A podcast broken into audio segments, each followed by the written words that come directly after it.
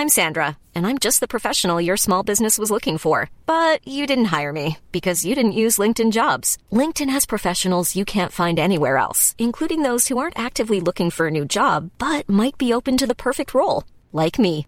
In a given month, over 70% of LinkedIn users don't visit other leading job sites. So if you're not looking on LinkedIn, you'll miss out on great candidates like Sandra. Start hiring professionals like a professional. Post your free job on linkedin.com/people today.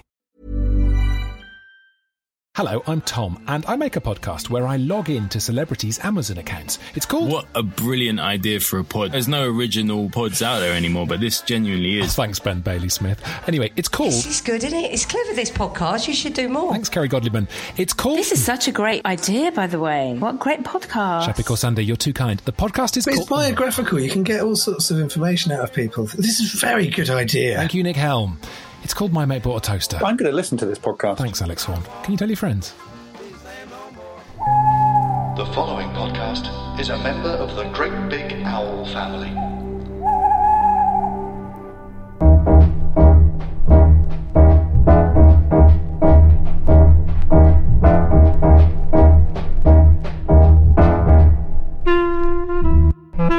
Hello, and welcome to Out of Character, a podcast about sketch and character comedy. My name is Alex Lynch. In this show, I chat to writers and performers from the world of sketch and character comedy, find out what made them venture into it, talk about their characters, maybe meet some of their characters, and generally just shoot the breeze and, more importantly, have a laugh. My special guest for episode 7 is the hairy wonder himself, John Henry Falle, aka the Story Beast. Hello there. I'm delighted to be discussed as a hairy wonder. That is that's that's lovely. I'll, I'll, that's going to become that's that's my new sort of Dark Knight detective, Cape Crusader style sort of. You know, you're happy with that? I'm happy with that. The hairy wonder. How uh, how are you getting on in lockdown? Because I should, of course, point out that we are recording this in lockdown. I, I'm very well, uh, all things considered. Uh, without uh, repeating uh, the same story, I'm sure you've had for uh, for your other guests. Works works thin on the ground at the moment, uh, and so Oh, you know, shooting breeze, you know, really just like hunting it down and giving it double barreled uh, is that's that is that's all we can really do at this point in time. I've, I've I've enjoyed, I have you know, in an obscene way because with something like all encompassing like this, it's impossible to not have good things and ba- as well as bad things yes. because it's just it's it's the everything. So there are positives, you know, like like in Yeah. every other form of, of life and existence that existed previously. There are good things and bad things. Yeah. But I've enjoyed I have enjoyed the the process of getting into making things online. I've uh, I've been reading old spooky old horror stories um, on Twitch, and I've really enjoyed that. That is uh, that that was something I already enjoyed doing, just to, to friends and to myself. And I happen to have a, a great big stack of of classic ghost story anthologies which I've just picked up at various secondhand bookshops and charity shops over the years. And so that becomes a, then a tax deductible resource doesn't it? Here's the piece of advice. If you want to assemble a collection of eclectic books just never not go into a charity shop. That's that's the trick. It's just like you you it's just never and there are ones which are better than others but you do develop a kind of a I, I've developed a little sort of you know Rolodex almost of these are my favourites. This one's shit. Can't can't be going into there. My my favourite though, for the most eclectic stuff I've received over the years, is uh, Tesco's on Finchley High Road.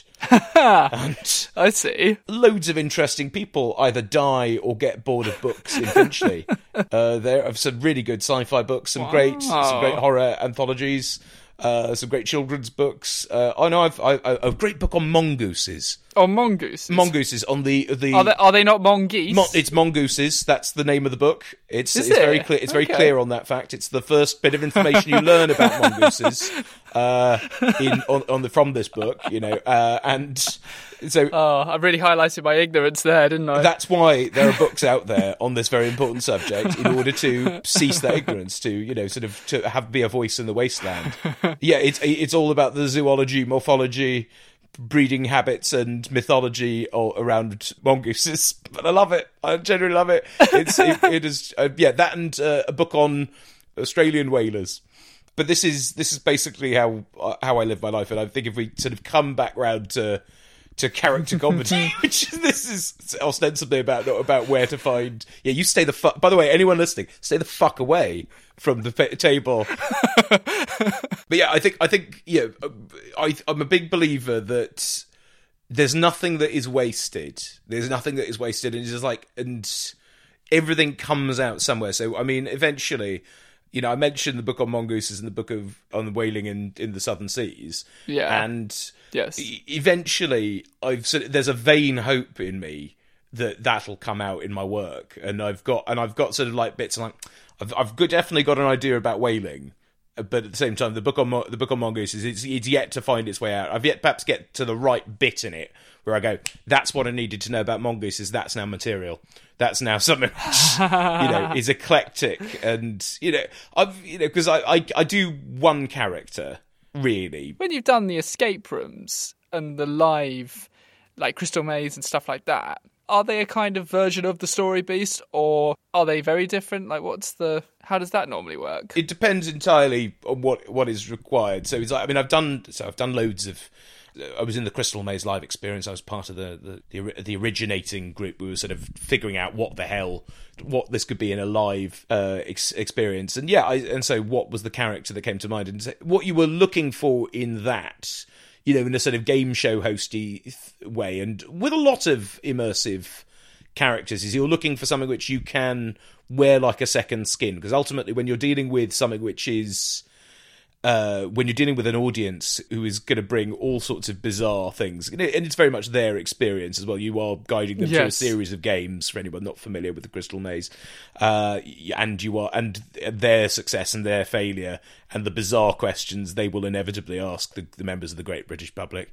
Then yeah, you were you wanted something that was a second skins, which is a, a roundabout way of saying yeah, I was I was basically just the fucking story beast during that. so it was yeah, it was just like, yeah, of course. It was like it was a character I played for years on stage, and so the the idea of doing another version of that called the Baron, I came up with the name the Baron. Yeah. yeah. I decided, well, I'll just do that then. And there were a number of people who knew me who did the who did the Crystal Maze, and then suddenly realised, oh, we're in the room with the Story Beast.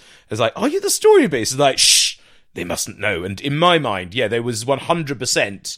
Uh, you know, this is the the the back the backstory that 100% it, the story beast had accidentally got lost in the crystal maze and this was this was some bizarre divine punishment for being made to uh, to go to do the same basically the same hour and 20 minutes over and over and over again for years. It was because I, I did it not mechanically you know, after you know, occasionally you do something like a bizarre, like a six or seven show day, and that would, and so yeah, of course, by the end of that, you you perhaps get a little mechanical with it, but uh, ideally, you'd say the same words, but you'd always be responding to the audience, and you always try and make it sound new. So yeah, that was always something which you, you were you were effectively doomed to repeat. You were in, I was in a time warp, effectively doing the same thing over and over and over again for, for, for three years. So it was so you were literally, you know, it's a time space game show. Uh, from the point of view of the uh, of the audience, you're doing something. It's it's something entirely new to them. But from your point of view, you are doing exactly the same thing over and over and over. You are in a, ti a literal time loop. Uh, and that was that was a bizarre situation, but it was it was a fun job. Would they be so different that you could? It felt fresh, or were the responses kind of? Were they kind of a bit stock as well? the audience reactions. Uh, you, uh, it depended. I mean, you got. I mean, obviously, you know, if you do it through anything for three years, you start to see patterns in it. it, it thing which amazes me about about audience member about a lot of audience members of who watch Yeah. comedy or, or theatre of certain kinds is their sort of inability to recognize what precisely they've watched. So I was in I, I was in a sketch show for many years called the Beta Males uh, uh, out Yes. with Richard Soames, who've had on this program, and sometimes we get people at the end of our shows. They come by, you know, we were shaking a bucket uh, for our free shows, or they'd see us outside uh, in the in the court, in the peasants' courtyard or something, and uh, they would say, "It's amazing," and we still you didn't know didn't know how it was possible to make all that kind of stuff up on the spot. And I thought, well, we didn't. We we we didn't. We we we wrote that. We spent months writing that. Did you? And, it, it, and I, we get this like you know after the uh. shows where quite obviously like we had like video elements to it or you know special effects to it, and it's like Wow. how could we have come up with that on the spot? How could we have come up with that on the spot? There's literally no way of doing it. And at the same time, I've come out of improv shows where people said it was the writing was amazing, and it's just like, no, Oh my God. no, you've misunderstood. the whole point is we came up with that on the spot. You know, that's what's impressive about it. So it's like the inability of people to figure out what they've seen. You know, and it's a matter of you know, sort of uh, educate, educate, uh, education, and you know, but you know, unless you are in this world or you know, or or don't you know, aren't just watching Netflix, uh, you know, or, t- or the TV, or going to the cinema, you know, re- regularly. If you're going to theatre regularly, perhaps you don't feel that way, but it's uh, you don't you don't make those mistakes. Uh, among the ones which haunt me, among the ones which haunt me, because for there are many. Sure. uh, was I had a very I had a very nice upper middle class family, very very nice and very posh. They all sounded like this, and uh, sort of and uh, so we we get people to become the captain, and the captain in this case was Mummy, and Mummy was uh, Mummy. It's an eh at the end. Mummy. Mummy. Mummy Yes, was of end, course. you know. Um, they were all very very sweet. There's nothing nothing uh, you know rotten about them, but they they could all afford the rather hefty entry fee to the Crystal Maze Live experience. Very hefty, very hefty. So uh, they nominated Mummy the captain, and I all I'd always put the captain into the first game. Makes sense. They've got to assert their dominance. They've got to earn their dominance. Um, and I put her into, you know, she was a woman in her late fifties, early sixties. So I, I decided, well, I put I'll put her into the murder mystery game. And the murder mystery game was actually one of my absolute was one of my absolute favourites. It was a really well put together classic who done it in one room. So you know the idea is you had three minutes to solve this. You know, there's a you know, and guy's got a knife in his back uh, around a poker table. Yep. You know who's done it, and it's you know, and it's, you've got to figure out. Oh well, someone was cheating at cards. Who was it? You know. Oh, and where's the where's the crystal? Is it in one of these these boxes over here? Clear, simple, beautiful game. You know, sort of, and you know, obviously, you know, in order to avoid it becoming a you know room raiders, another '90s game show reference. You had to sort of ask them the right questions, otherwise they just start sort of tearing through everything. But of course, no one could hear me because everyone of this lovely, slightly well-to-do posh family uh, had to get their freaking oar in. Uh, so they just like they were all shouting at mummy for a solid three minutes without uh, without ever considering that I might potentially be asking some some quite pertinent questions which might just lead you to figure out have you checked his po- oh, oh, God, what were they doing when they started playing cards? Have you checked their pockets? Uh, anything around you might be interested in? There's definitely something in the pockets. When I ask you that that's not like to throw you off but they evidently decided they couldn't trust me and that they'd and and so basically after she came out and was sort of ju- uh, chastened by the experience of a load of people she loves shouting at her everyone sort of turned on, on me sort of like you put mummy through that you put mummy through how could you do that to mummy? You know and i had to really uh, How how old how old are these little? these are these are these are Little these, these little you know adult children were you know they were all they were like you know in their twenties you know university and higher age you know decided you know as a as a family to go out and do that. It and it, it you know I won the round eventually but it's still like the experience of like shouting about and you could see all sorts of you could see all sorts of family dynamics coming out and you know husbands who tell their wives what to do or to just think oh she's a bit stupid uh, you know she's stupid blonde or something like that. And you, see all the, the absolute worst. You see the absolute best as well but you know so you put someone in a, a weird competi- artificial competitive environment like that and you can't help but see you know things naturally coming out of people bubbling Oh. to the surface. Because I, and because I saw it over and over and over again you sort of see you sort of see people's natural reactions to stress people's natural reactions to problem solving sort of coming out. And you know i'm sure this is the experience of everyone who does team leading building you know bullshit and uh that sort Yes. of that sort of environment you know or any sport or any sport uh any five side football team or the weekend you know but that is it was it was quite interesting to me. And i i you saw you learned a bit about human nature what people were like but mummy was good Mummy, mummy, Mummy. mummy. You put mummy through You that. put mummy through that. I cannot believe you did that. Uh, it's just.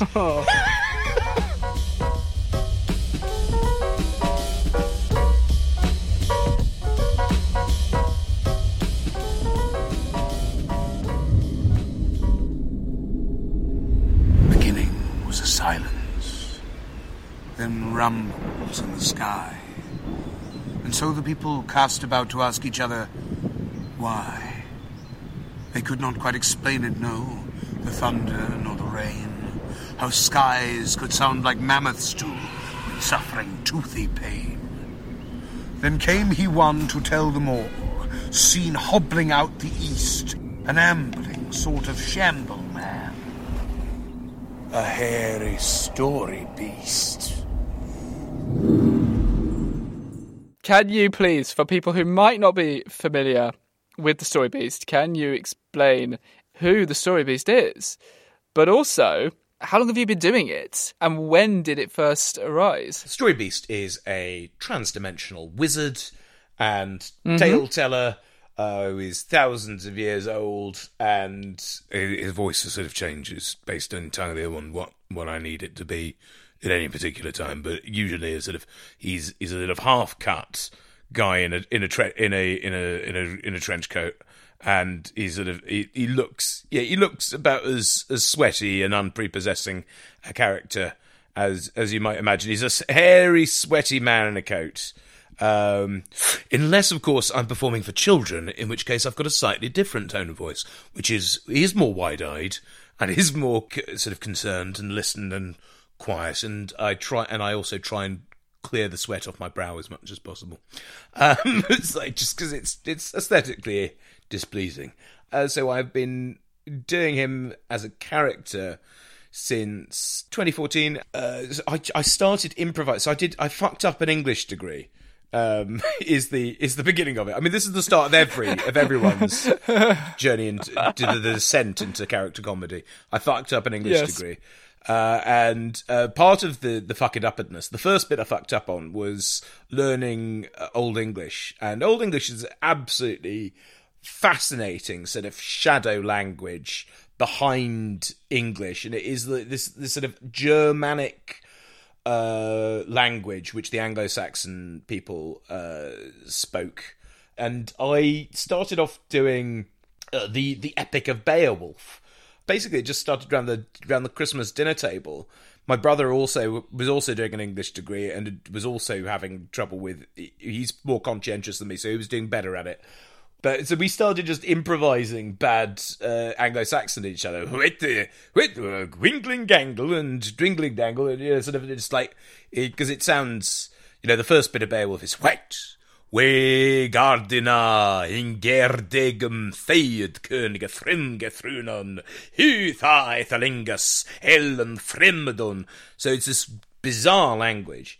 Uh, but it's like you know that, and that doesn't sound like English. But in fact, what that says is you know, uh, long have we heard the tales of ancient kings in halls, uh, and you know it's the beginning of this this great big epic. And uh, because we just started you know improvising a, a, a shit version of that, I, just, I thought, well, that's a that's a that's probably a bit. I think I could do if I did the entirety of the story of Beowulf, which is a very, it's a very sim. It's uh, on the surface of it a very simple story. It's it's you know about a guy Yeah. who fights three monsters. He's brought in to fight three monsters, and uh, there's all sorts of stuff to it, and there's all sorts of brilliant uh, tale telling and language in there. But that's fundamentally that that's the plot so yeah, I'm right. I'm doing it in this sort of big declamatory style, which is my version of how the scalds, the sort of the storytellers, would go into these mead halls, these sort of grand long Mm. halls, and tell these stories. And so I just I shout in nonsense for around seven minutes, telling this story. You know, sort of because it is such a basic story about a guy fighting monsters. So you're able to, regardless of what's going on, you can sort of get it. You can sort of get it from my physicality and from the nonsense. It's very uh, uh, the big the big touchstone for it is Channel Nine from the Fast Show. Channel Nine. Oh And yes, it's of course. Bono Bono Estente. You know, it's like it's complete nonsense, but because of the context and what you're and the visuals, you know exactly what's going on, and so that's a. I, I love that, and you know, nonsense poetry as well. You know, gyring and gimbling in the wabe. So I so I started doing that, and that's where the character came from. Because I then just had to decide. Well, I've got seven oh. minutes of this nonsense. what character does that? Uh, yeah, and that's that's basically where it came from. And the second bit was I'd sort of a list of you know Willy Willy Harry Steve Harry Dick John Harry three. Uh, you know that sort of poem about po- poem about kings and queens, which there's an online version of that. I did a very nice illustrated version of that on YouTube. Next, Charlie 4, Chantel, Clarice, Bessie 3, Paul Paul, and Reese. Ned the Ninth reigned well enough if you'll ignore that war and stuff. Henry VIII rose from the dead. Bad news for wifey Seven's head.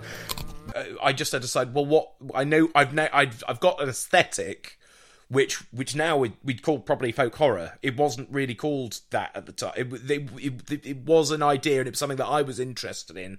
But it's something which is far more sort of in the the consciousness at the moment. But it was a sort of folk horror, fantastical kind of feeling of just like of of an English weird with a Y, Yes, weird with a yes. Y, uh, which is which is a fascinating thing and is quite a sort of you know it's it's as typified by the the Wicker Man, which is one of my absolute favorite films. So he's basically that Yes. sort of character. He's sort of out of time, out of place, and sort of, but he is still bringing the same kind of entertainments that might have been enjoyed thousands of years ago or in the year 900, but now.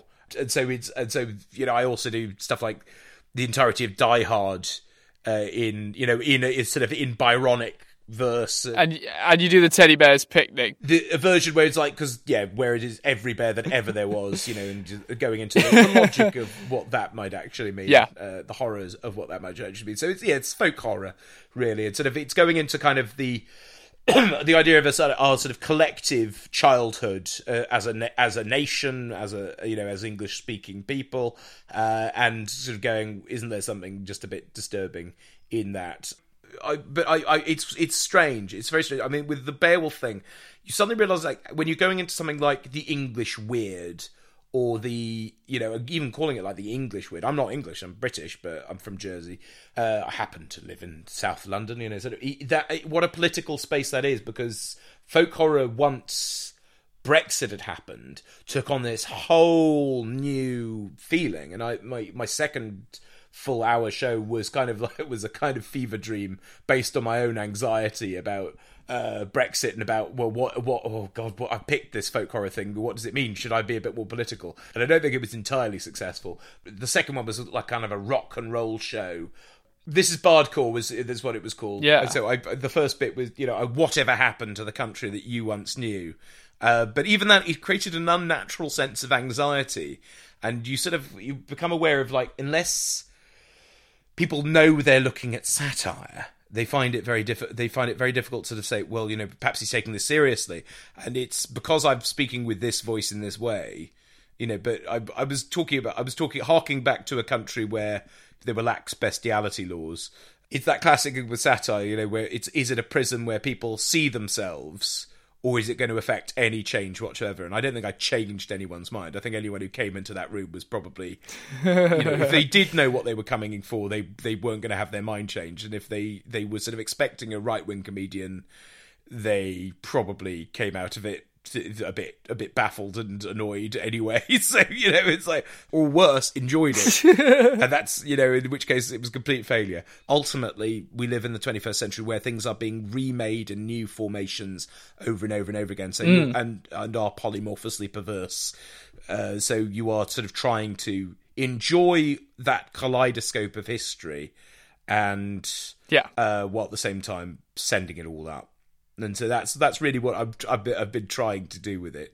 I tried to do it in the medium of poetry and rock songs and, and not uh, utter nonsense, as opposed to saying what it is. But that's since we're talking about behind it, that's what it is. But I think that's good because it's just more subtle and it's sort of like, yeah, you get the people who don't who, as you say, sort of miss the point or don't quite see it. But equally, you'll get people who it will resonate more because they feel it's not spoon fed to them. You know, you're you're letting them sort of work out whatever the subtext is for themselves. Initially, and this is the Yeah. same with all comedians, you do the stuff that makes you laugh first and foremost, and then you you sort of open it out. Obviously, you know.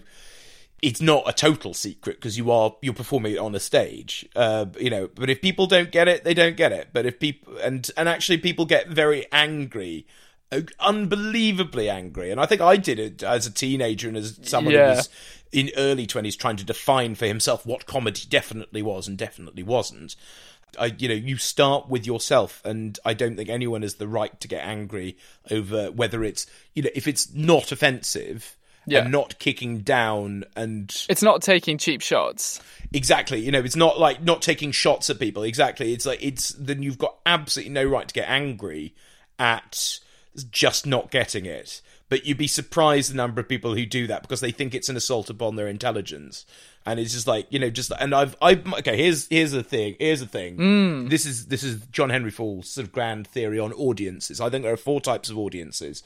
You've got the audience that gets it and likes it, and you want those people because they are your people. They are the they are the nerds who absolutely love you, and so you're absolutely and so they're great. You've got the people who get it and don't like it. Those people are snobs. Fuck them. You know, or or just like at the same time, you know, their their their taste might not align with yours, but you know, sort of. But you Yeah. know, if they didn't like it, they didn't like it. At least they tried. You've got the people who don't get it and don't like it. Those people are idiots. Don't worry about it. And then you've got the people who don't get it and do like it. And those are kind of the bravest people. Someone who doesn't get something but likes it anyway. They're, they're kind of adventurers in their own heads. They're just like, they're just, they are looking for something which is genuinely unsettling and those they're kind of heroic and i love i love that i actually that's what that's one of the reasons i love children as well i love i abs and i love performing for children and making stuff for children because everything is a grand sort of adventure for them whereby it's like yeah here's another thing kids love learning things. They recognize yeah that's one of the that's one of the sort of the characters we've seen in storybooks. You know that is that's that's all i say i'm a wizard. You know some kids say oh that, you're not a wizard. And i say i am. I've got a beard. And some some kids go oh yeah he's right. He does have a beard actually. That, that's a good point. I remember what it was like to be a child and that is one of the things i think that's one of my strengths as a Yeah. somebody who writes children's poetry and tries to work for children because because children naturally quite a lot of children i've certainly was like this cannot stand fakery and they cannot stand people who are just putting it on well some children can but they, they've got very low they, you know all children are an Yeah. audience like anything other there's a gradation of you know i'm going for the really good kids i'm not going for any of the shit kids Yeah, I'm not for the shit. Yeah, put that on my profile. Not for the story beats. Not for the shit kids. Mummy. Mummy. I do not. I, I do not like the story of this. Well, that's good. I've got some news for you, mummy. I've got some news for you, mummy. Uh, you know, I said it's one. One child said, "I, you know, you're not a wizard." At at the library gig I did, and I said, "I am. yeah. I am. You're not. I am. I am. You're not. I, I am. I am." And I'll tell you what. I am a wizard because I say I am. Are you a wizard? And he says, "I am." Good. Nice to meet another wizard. Shake his hand. He like, That's another wizard out. That's another wizard out in the world. Nice. That's fine. We need. They need. We need more of them. Uh, you know, more adventurers in the mind. You know, that is. You know, I'm a big believer in Alan Moore's. You know, idea of magic, whereby you, you're creating something out of nothing in an attempt to bring about a change in someone's head. Magic and art are the same thing. There's a brilliant phrase. I wish I could remember the name of the artist, but she did this thing with her, her infant daughter where she showed her a rose. Yeah. She held the rose out in front of her and said, Is the rose beautiful? And the daughter says, Yes, it's beautiful. She puts it behind her back. Is the rose still beautiful? And she says, Yes. It's like, but here's the thing you can't see the rose. The rose in your head is the thing which is beautiful. The idea of beauty, the idea of think, you know, there is a world which is your brain. Yes. And it is a very different place to the world outside of it. and it's it, it's it's kind of a more it's a you know equally complex and bizarre thing to the universe around it, and so you are trying to you're not really talking about the real world. You're trying to connect with another person's brain. Yeah. So this is all very lofty. This is in no way uh, useful to anyone who's trying character comedy, but this is this No, is my idea of magic, and that that's something which which genuinely anyone can do.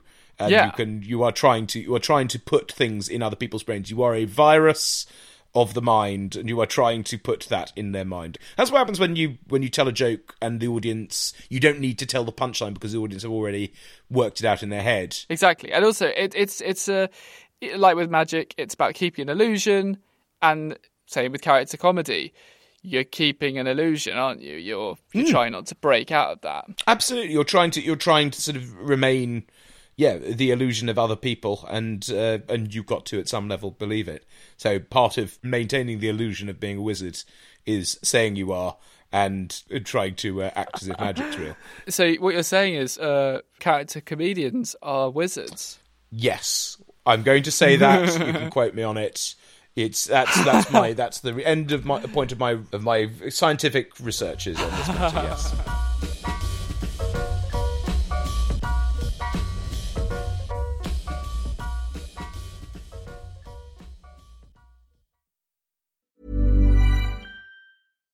One size fits all seems like a good idea for clothes until you try them on. Same goes for healthcare. That's why United Healthcare offers flexible, budget friendly coverage for medical, vision, dental, and more. Learn more at uh1.com. Hiring for your small business? If you're not looking for professionals on LinkedIn, you're looking in the wrong place. That's like looking for your car keys in a fish tank. LinkedIn helps you hire professionals you can't find anywhere else, even those who aren't actively searching for a new job but might be open to the perfect role. In a given month, over 70% of LinkedIn users don't even visit other leading job sites. So start looking in the right place. With LinkedIn, you can hire professionals like a professional. Post your free job on linkedin.com slash people today.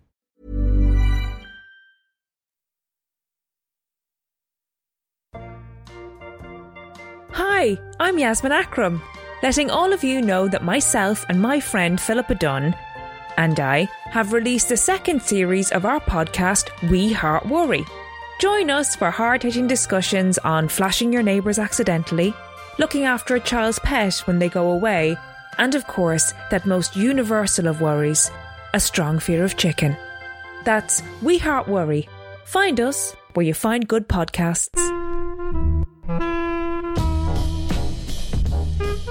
If you had to be isolated with any TV comedy character from sketch or sitcom, who would it be? Yeah. I, I, thing is, it's like it's oh, it's very difficult. Who each one of them has a crack in them, which every every great comedy character has a crack in them. Who's yeah. I'd have to pick someone I just wouldn't mind hanging out with. You know, I yeah, fuck it. You know, like I, I either just you know Frasier or Niles just seem like they've just got a, a lot to talk about. We've got a lot. I think we'd probably get on and have a have a lot to talk about.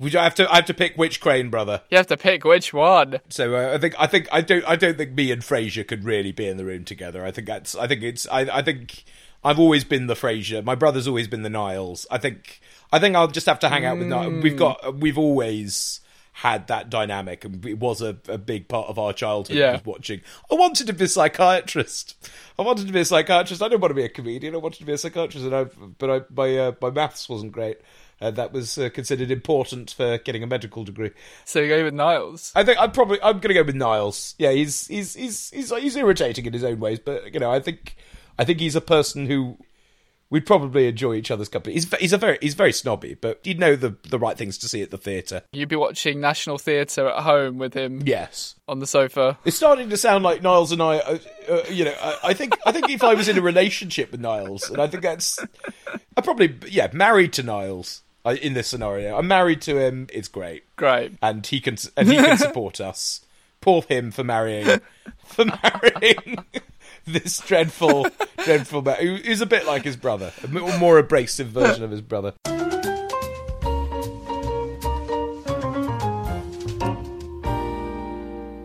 There are people who can play all sorts of different characters, and and obviously, you know, I love doing different voices, but at the same time, you've sort of got to recognize well, what is what are the sort of the characters that do stick around? What do you have the most?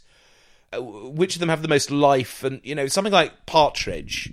The thing I love about Partridge is if you had to like sum it up in a sentence, what is Alan Partridge? It's quite hard because he's he's sort of omnidirectional as a character. He's like a whole mindset, and it's like even if you had to sort of say, well, he's a Brexiteer, isn't he? You're like, is he? Like, uh, you sort of like he'd probably slip and slide on that issue, but at the same time, does he also?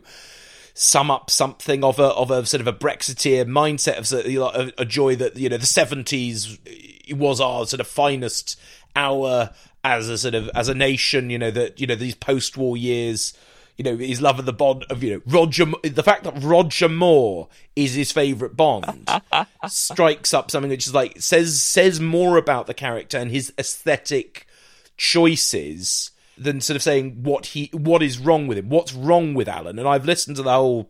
I love the that we need to talk about Alan. You know the biography. Oh, you know, God, and it was yes. you know I was happy to listen to five hours of Steve Coogan doing you know variations on what is essentially subtle gradations of the same joke. Yeah. But it's hard to put your finger on what that joke is. It's also interesting because because he's been around for so long, he goes across so many different types of people that start out as kind of well, not stereotypes, but you know, they you kind of have the the sort of figure everyone knows, that kind of radio DJ, that kind of sports presenter, and then you find these little nuances. Yeah, they sort of you sort of wear it as a second skin almost. It's like it's the you know people like yeah, uh, you know, with something someone who's as long running as Partridge, you know, sort of, you know, Hamlet's only a few thousand, you know, a few hundred lines, you know, but Partridge has got years and years and years and years of this endless, you know, biography. Yeah. Or, you know, unrolling biography of this tedious, tedious man. Yes. Uh, And uh, I, but I love that. I, you know, I love, I love it when characters can sort of break out of those. Of just being one place. Yeah. One of my absolute favourite things on the internet. It, there's the footage of all the ro- the roasts of uh, Frank Sinatra and Dean Martin. Oh wow! And they're great. They're really good. They're all on YouTube. And one of my absolute favourite bits of them is um, is Peter Falk as Columbo Yes. coming out. And he he's like because of course you know Columbo is is a great character anyway. He's you know I love I love old Columbos, but the but he's watching him kind of removed from the from the um structure of the who done it or the uh, sort of the how done it. Yes. he's really he's really excited. And he's just like there's a bit where he just like he's saying, uh, my uh, Mrs. Columbo, I just want to Mr. Uh, Mr. Martin. I'm I'm terribly sorry. Uh, can I just uh, get that uh, napkin? It's my uh, my wife will kill me if I don't do this. Uh, do you have a pen on you? It's like and he takes the pen off of him.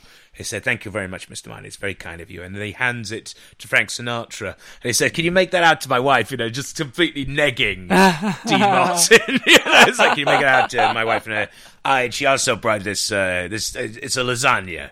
It's like uh, yeah, I, I, I don't want to. I don't want to. Yeah, it's like, you know, you don't have to. Yeah, you enjoy it. You know, have it in the freezer or whatever, and then sort of, um, you know, here's my address, so you can drop the. Uh, that's uh, that's Pyrex. That's real Pyrex right there.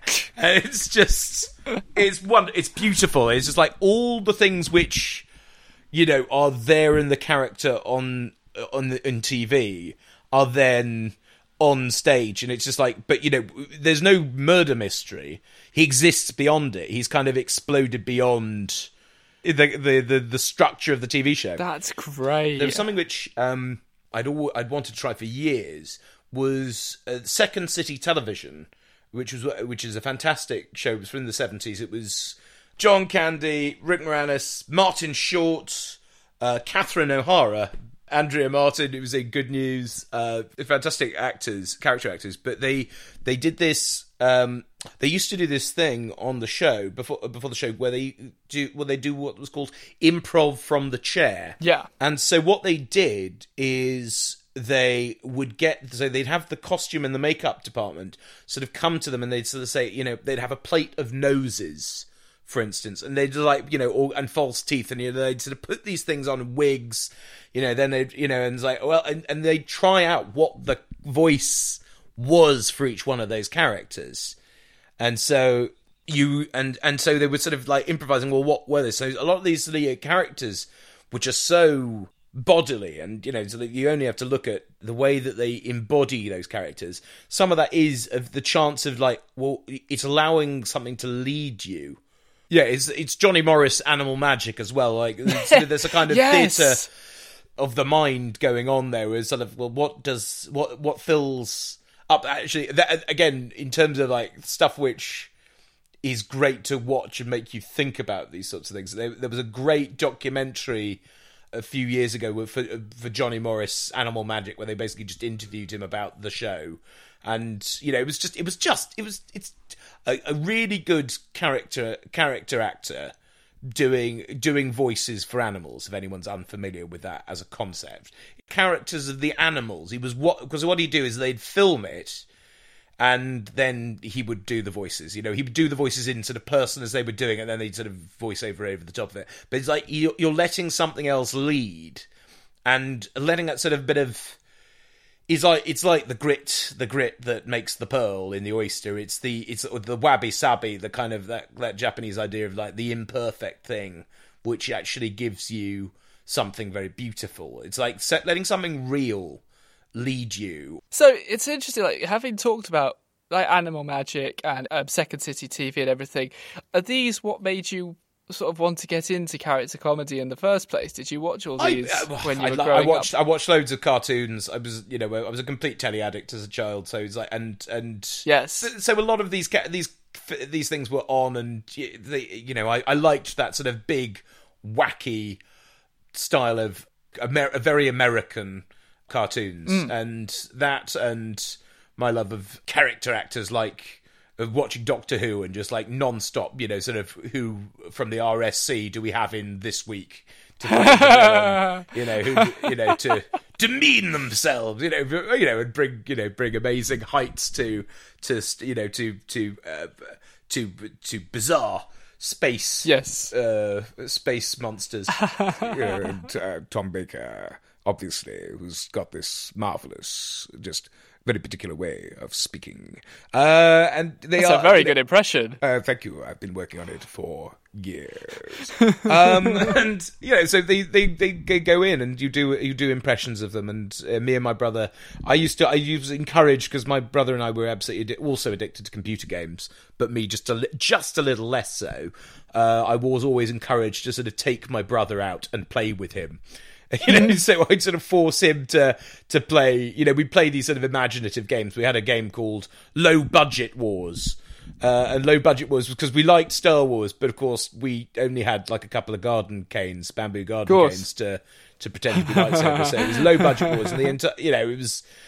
It was, just, it was just us doing various silly voices, and usually me sort of ordering him around as no. That, what happens is this, uh, and you know, and uh, but he would play the main character, and I would inflict basically sort of punishments on him, and of course, uh, you know, play all the other characters. Uh, but uh, yeah, it was absolute absolute nonsense, uh, as you might expect. But it was, but it was playground for those for those voices. And then years later, I, I started making first of all sort of radio programs and you know ra- little radio Yeah. programs with my friend uh, in in bedrooms and then and because one of us was particularly my friend Rob Birraway was particularly good at his media studies at GCSE and A level we we ended up sort of making comedy films for him uh, and uh, uh, and yeah, I, the best one was easily. I don't speak in it at all. No one speaks. It's just it's a it's a music video for Johnny Cash's "When the Man Comes Around."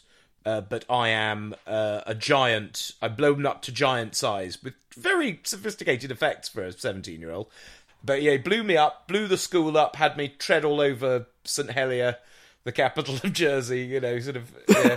uh, and uh, yeah, that was uh, you know we had the airfix planes and tanks coming in to you know attack me. And what year is this in terms of technology? This is with all the power of a of a of a sort of multicolored lollipop flavored iMac, uh, circa the year 2003, and he got he got top mark. He got the highest marks for media studies A level in the country, uh, and it was he got 100 percent with it. Uh, so still still proud of that for my mate Rob. Not mine, not mine, of course. I you know I let my my exams go to pot.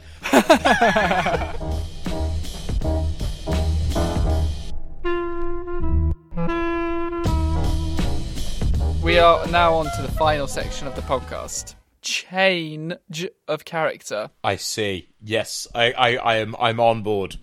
Yes. Good. So this name uh, was, has been gifted to you by Susan Harrison. Excellent. Love Susan. Yep. The name is Linda Worksop. Linda Worksop. Linda Worksop. She's um I, I think it's quite clear that Linda is she's it works in HR and she's very she's very she's very clear about uh, how we uh, we cannot have any more of these kinds of disturbances in the workplace. I think it's quite clear. I, hands up, who has felt undermined by your behaviour, Alex? I think I think all this this constant asking of questions is really undermining the confidence of everyone here. I I, I can't help but feel like your attempt to create a a divide you know, in in trying to in trying to divide the room between questioners and questionees uh, is an attempt to prop yourself up. I mean, why do you feel the need to do this? I want people to impart uh, information Impart about themselves and their and their and their views. views. Mm. And why do their views matter to you? How is that going to improve your your workflow? Because Because it's to, it's, it's, uh, to do with- it's Carry on. We're all listening. it's for a podcast. Oh, a podcast. A podcast. Yeah. A podcast. Do you have podcasts, Linda? I don't listen to them. Can't stand them. Waste of time. It's just, it's just, it's just radio you choose. I, I would, I prefer to have my radio chosen by the uh, what the radio in the office has been stuck on for the last five years, which is magic. Magic. and that's all you need to listen to. And so, you know, I think it is a disruptive to the entire workflow of the office. What does Linda do in her downtime outside of work? She's does she have any she's hobbies? working on a podcast about, about HR, and it's it's called it's it's called uh, Hugh Chain Resources, and it's she interviews other human resources people uh, who then suggest then suggest another human resources person to come on. Uh, and Hugh Chain Resources is.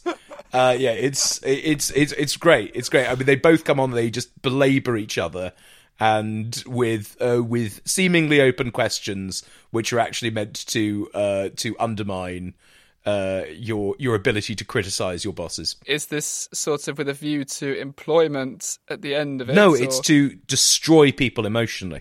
it's that that's the that's her game plan at the end. It's like even you know like you didn't know it, but you've actually just been on the program. You know you thought you were doing your podcast. she records every human resources encounter in her office. Uh, and uses and uses it, and uh, and she is very lax in beeping out people's names from it. it she is, it, ironically, she is actually going to be interviewed by someone else from HR. They're going to have to bring in someone else outside, who ironically is also working on her own podcast. is this what is this what all human resources people do? No, no just They just well, it turns it turns out that Linda and her boss, uh, and the one above her, and the one who's called in after that, uh, and then the, uh, there's one after that who's also recording her own podcast, which is is called um, it's called uh, Infinite Resources. And it's uh, infinite resources. Infinite resources. Uh, it's uh, it was called HP Resources. Uh, it's it's just because they like she likes the sauce. It's not a tethered pun. It's not a tethered pun at all. It's just she happens to like HP Sauce.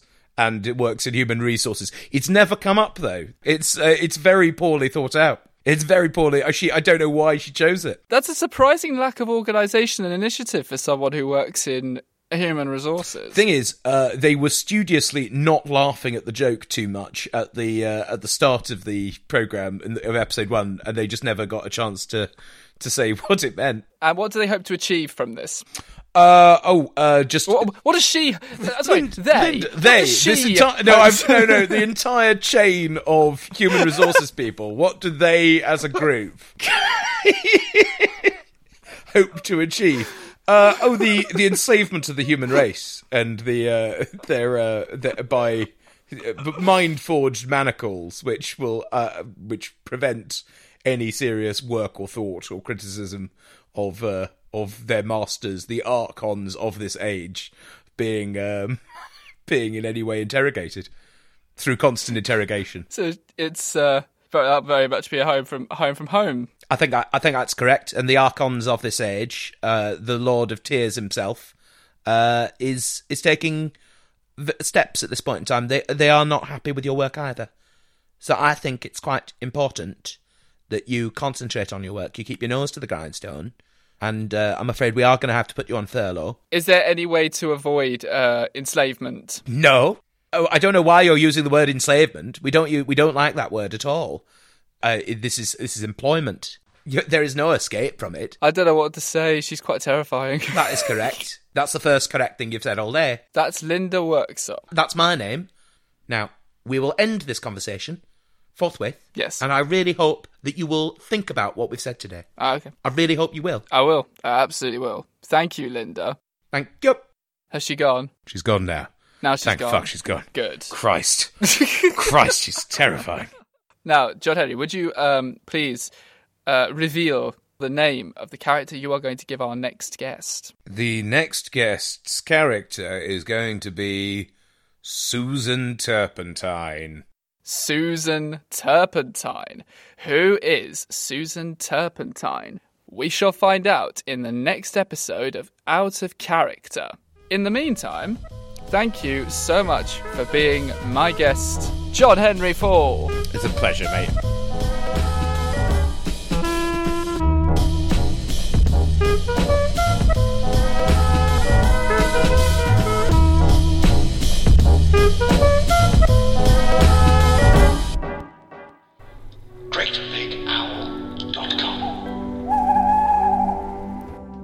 I'm Scott Hancock, and I host From Queer to Eternity, a new podcast exploring what it means to be queer, where we have conversations like this. I look at younger generations and go, you can just Google this stuff. The fact that the only mention of queerness was don't get AIDS. if I'd been marrying a girl, that would not have happened. Maybe we can find a, a universality that, that we weren't aware of before. That's why this podcast's so great, because actually, well, I guess we just don't think to speak of this stuff, and yet it's part of our fabric. From Queer to Eternity, available to listen to now from the Great Big Owl Company. Planning for your next trip? Elevate your travel style with Quince. Quince has all the jet setting essentials you'll want for your next getaway, like European linen, premium luggage options, buttery soft Italian leather bags, and so much more. And is all priced at 50 to 80% less than similar brands. Plus, Quince only works with factories that use safe and ethical manufacturing practices. Pack your bags with high-quality essentials you'll be wearing for vacations to come with Quince. Go to quince.com slash pack for free shipping and 365-day returns.